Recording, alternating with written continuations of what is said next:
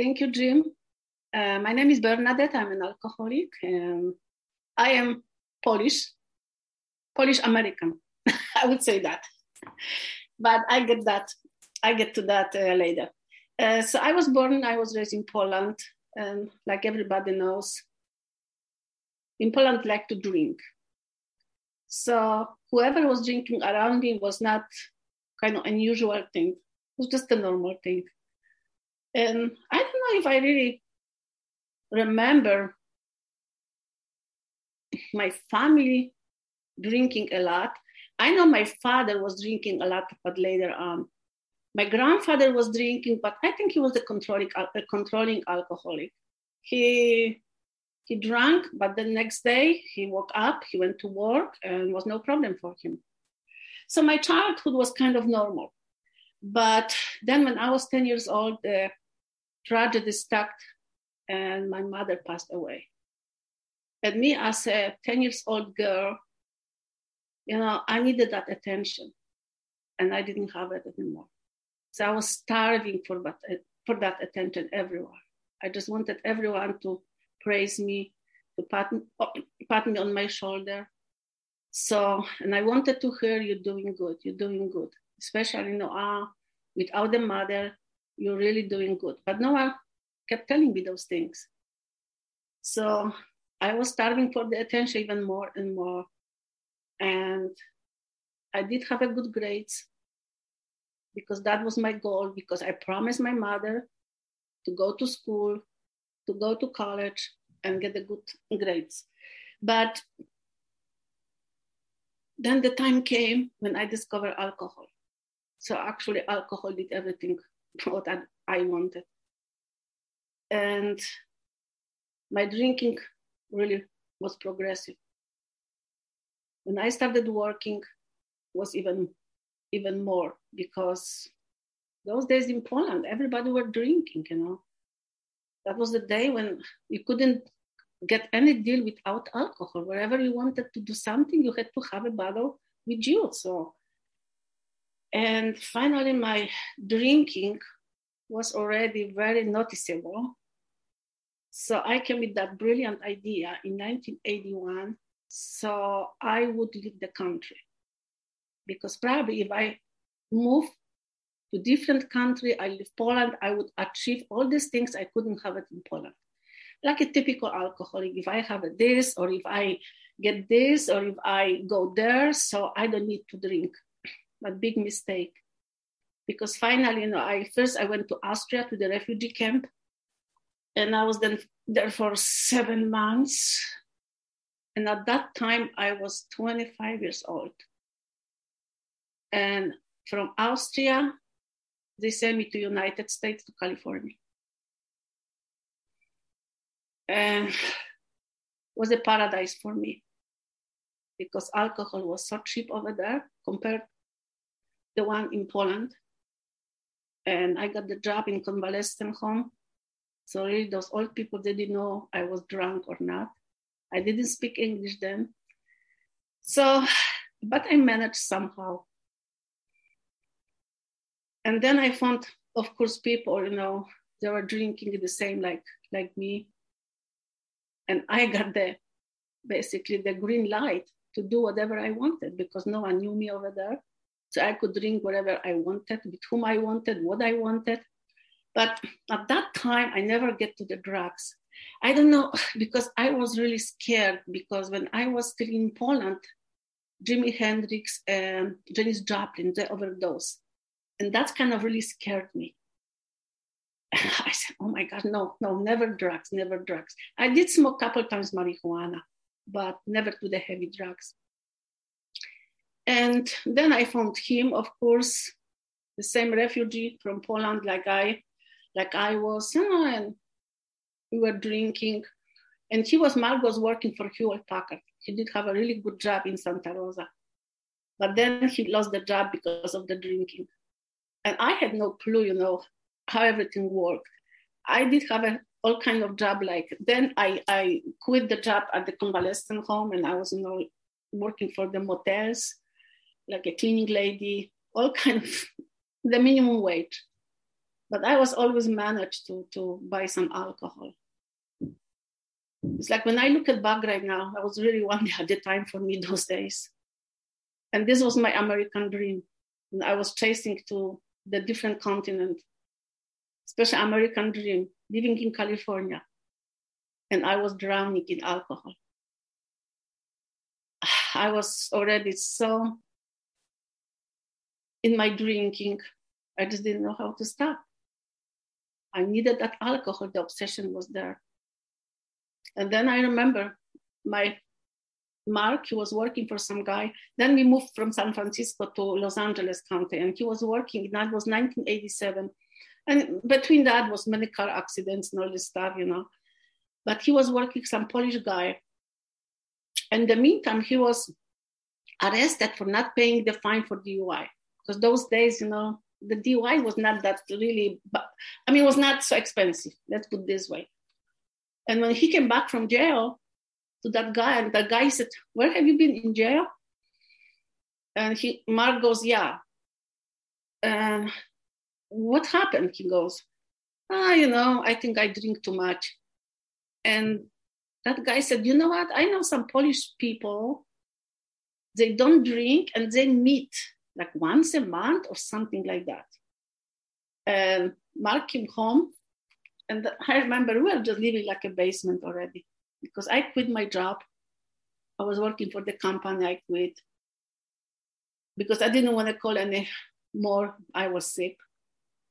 So when he came home and he told me that, and I just go, you know what? If you have a problem, you just go and call those people because I don't have a problem. I'm going to find another job and I'll be fine. You, and you know, I was blaming him. You cannot work. You are the only one, you know, and I am the one working, paying the bills and all this, all these things. But what happened, we didn't, our phone was disconnected. Those days we didn't have a cell phones.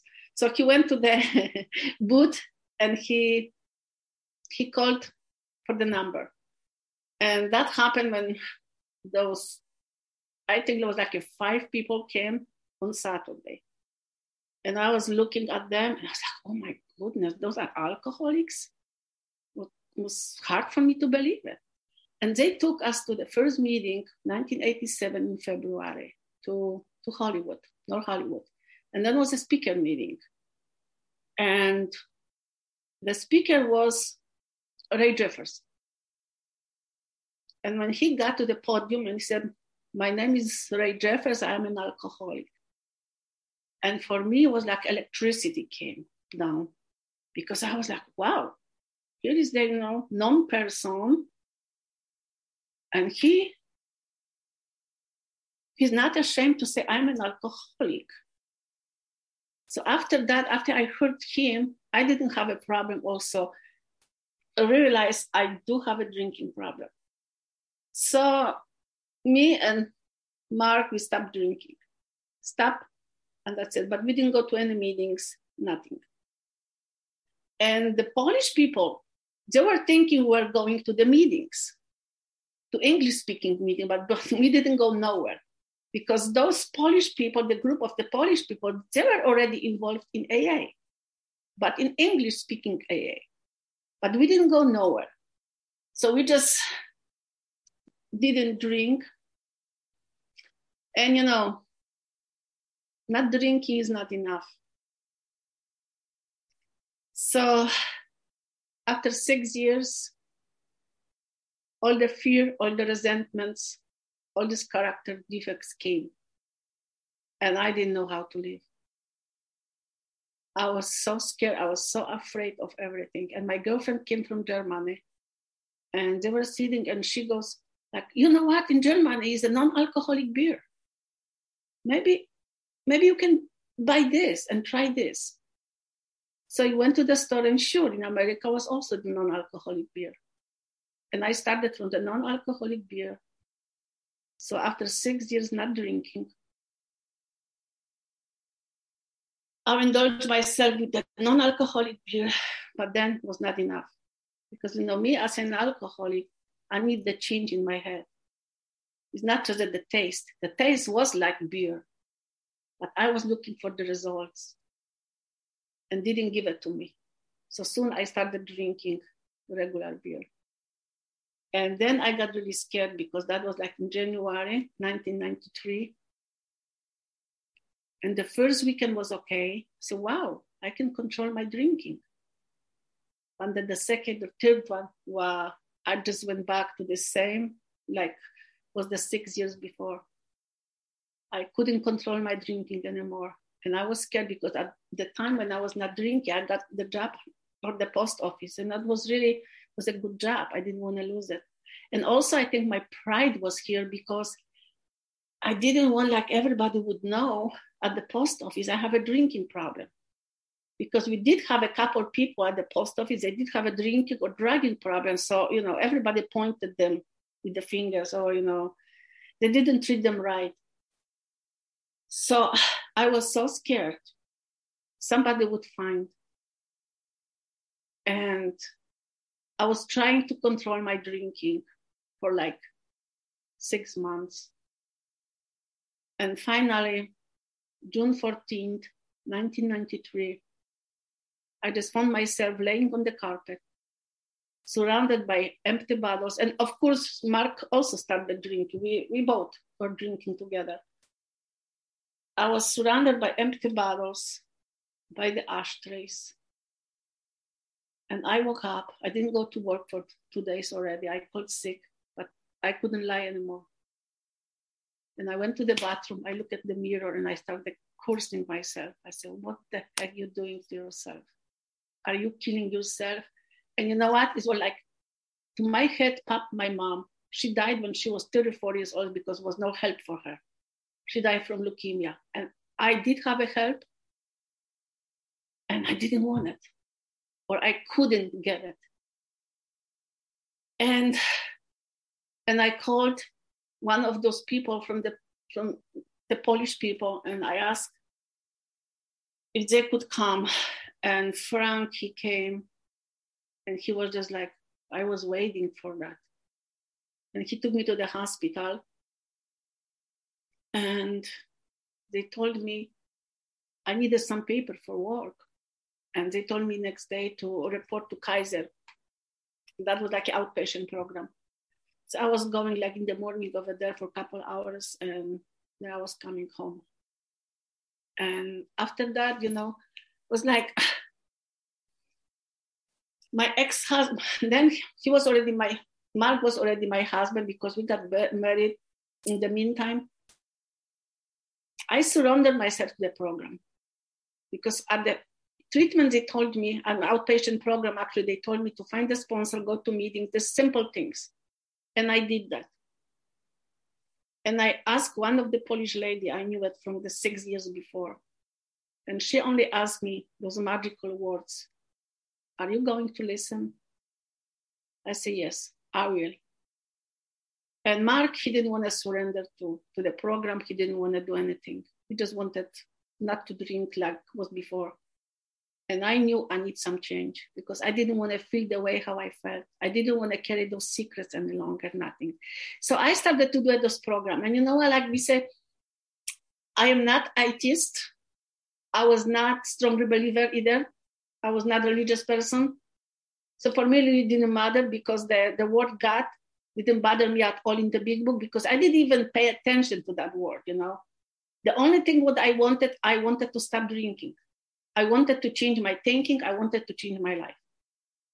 And was good because my sponsor didn't force me, didn't point it to me here. If you don't find the higher power, or you know, just believe that you are not the higher power, or something. You know, you have to find something stronger than you. But if you don't find God, you're not going to stay sober, like the Bible says. No, no one pointed to me, no one forced on me. And I just did. And I know for myself, the most important was the, my first step, because I was always thinking, you know, the second part, my life had become unmanageable. I didn't want to accept that because I was thinking, long as I was paying my bills somehow, so my life was manageable. But the rest, didn't care. Powerless, okay, yeah, because when I pick up the drink, I knew I it because after six years I started drinking again, right? But the second part, I did have a problem. But I accepted that. And then I moved to the fourth step. and really the nature of my wrongs. And that was the key thing for me. Because finally I found out why I was so scared, why I was shy, why I was so resentful. And first time in my life I was talking to, to that with my sponsor. And we found these things. Why I was so selfish, why I was so self-centered. Because I was so scared all my life. I was doing everything, just look okay outside. And inside, I was dying. I was afraid to ask anybody. I was afraid to do but outside, I was, you know, showing everybody like I, I have everything together and was not. And after the fourth and fifth step, I think I just got my kind of freedom. And I found my character different when I, you know, I was trying to control myself. So right now, after after those many years, when when I look at these things, then I say, "Oh, you have to read the word God. You have to ask God. You have to go on your knee." My sponsor never asked me to do those things, so I, I was fortunate also because I don't know if I would stay. I don't know because I, I guess I was I was never a religious person. I did all those things what the Catholic Church told me because because everybody did in Poland. But then when I was drinking, I was not going to church, nothing. I didn't make any confession, nothing. I said, for what? For I'm to make a confession if, you know, tomorrow I'm to do the same thing. Did, did it make any sense to me? So, so I get to the program, get the commitments. Like everybody told me, you have to do this, you have to do this. You know, I went to the prisons, to the women's prison and guys too, and the treatments and all this service secretary, all these things. And, you know, and that helped me a lot because I got involved. I felt like I belong somewhere. And I, I did have a great women at my meeting when I started going and they always say, I was so scared. I, I couldn't even look at anybody because, oh my gosh, everybody knows what's really going on with me. I was so scared. And all these women were so lovely. And they say, okay, just sit down. It's going to be okay. It's going to be okay. It's going to be okay. And I remember I did have a couple, maybe five years up. In the meantime, of course, I we got divorced with Mark, Mark because know he didn't want to do anything. He didn't want any changes, nothing. He just wanted to do work his way. That's fine. You know, we didn't have a children, so really nothing stopped me from getting divorced. And when I got like five years sober, big change came to me. That's when you know I felt like so confident. I was walking on a pink cloud, like I know everything, everybody, you know, because five years sober, and and I forgot about my character defects. I'm still self-centered. I'm still selfish. I I still full of pride, you know. And I said, I'm so grateful for those women at the meeting. And I was with no sponsor that time. So no one really showed me, hey, look, maybe you should just look at this way or this way. But those women, they remember it was an English Dorothy. And I said, Bernadette, sit down next to me. And I did. And she goes, you know what? I've been noticing something's wrong with you. I'm like, what? What? What? You know, like what? What? What happened? I'm doing everything what I'm supposed to. No, no, your attitude changed a lot since I know you you just give it up a little bit of the commitments and just take care of yourself because you're doing everything for everybody right now and you just don't do anything with you just go to the basics and i did and i did and and my life was okay again and i started traveling and then i met my second husband he was a supervisor at the post office and then he got transferred to Iowa from California and I kind of followed him to Iowa. it was a big mistake, but you know, when you love somebody, you just follow. But Iowa was not the place for me. You know, moving from California to Iowa was hard. And plus, you know, I got so used to, to my friends from my fellowship in California, to the AA in California. And Midwest is not the same is not. And now those days we didn't have online meetings, we didn't have cell phones yet. I mean, now the cell phones, yeah, we did have already cell phones, but we didn't have online meetings, nothing. And finally, you know, after three years, we moved back to California. And what happened, um, and I was working for the post office again in San Diego County. My husband also, Larry, was working for the post office. And you know, you never know what happened in our life. I was thinking everything was so great because everything was working. We did, like, you know, like when you look at outside, pretty much you got everything what you need.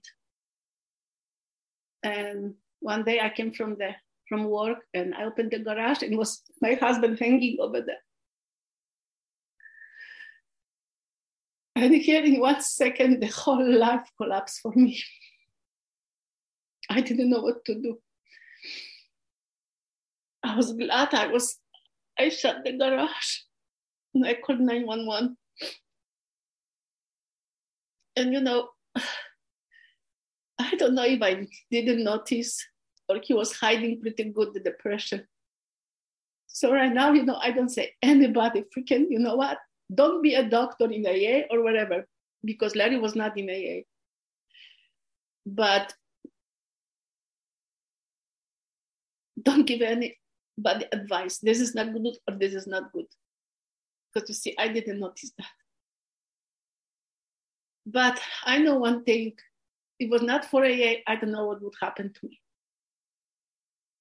Because basically the AA people carried me. They came always what I needed.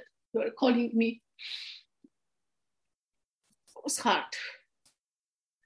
But I had to move on because you know what? I didn't have anybody over there. I was by myself. I had to pay my bills. I have to do those things. And time goes on, like they said, you know. The time heals the wounds. And I was again, I was involved in AA. I was doing, but that time when Larry passed, I was 15 years sober. And you know, I didn't even think, not even once, about pick up the drink. I wanted to start smoking, but I didn't either. So then I was really kind of like thinking about what what the heck I'm gonna do in here by myself.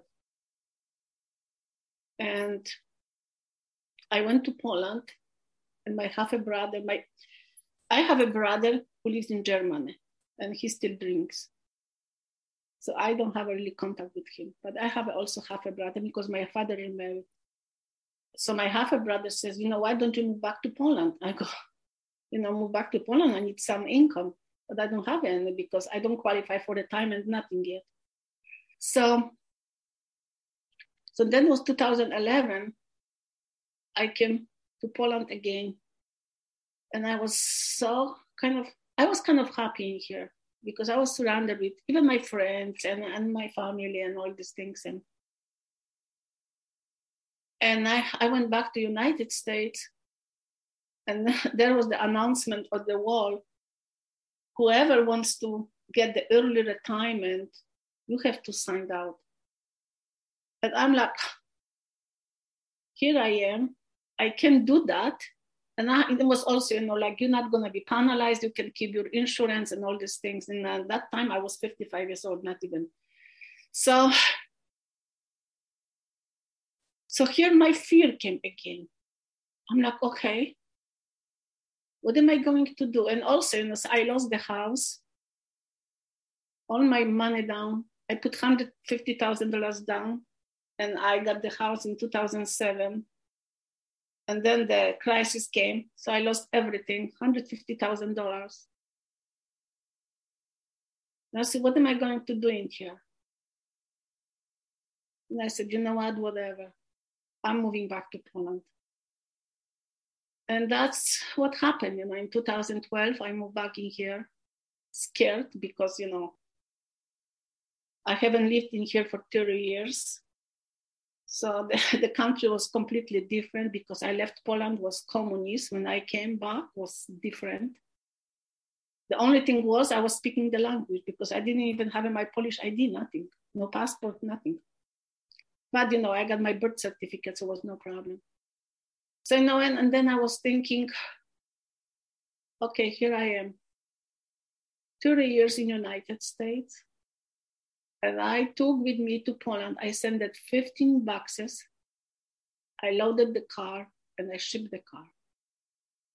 And then when I was flying, I took my cat with me. And that's it and I came was hard for me. It was really hard because you know the AA was different a little bit. I mean AA is the same, but it's different, unfortunately. You know, especially California AA is very liberal. You know, Jim. It's like it's it's different even than Midwest.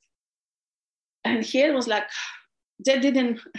I can't really say they welcome me, but they didn't want to hear about AA how it's in America they asked me, but then when I said something, I said, ah, we don't want to hear that. We don't want the changes in here.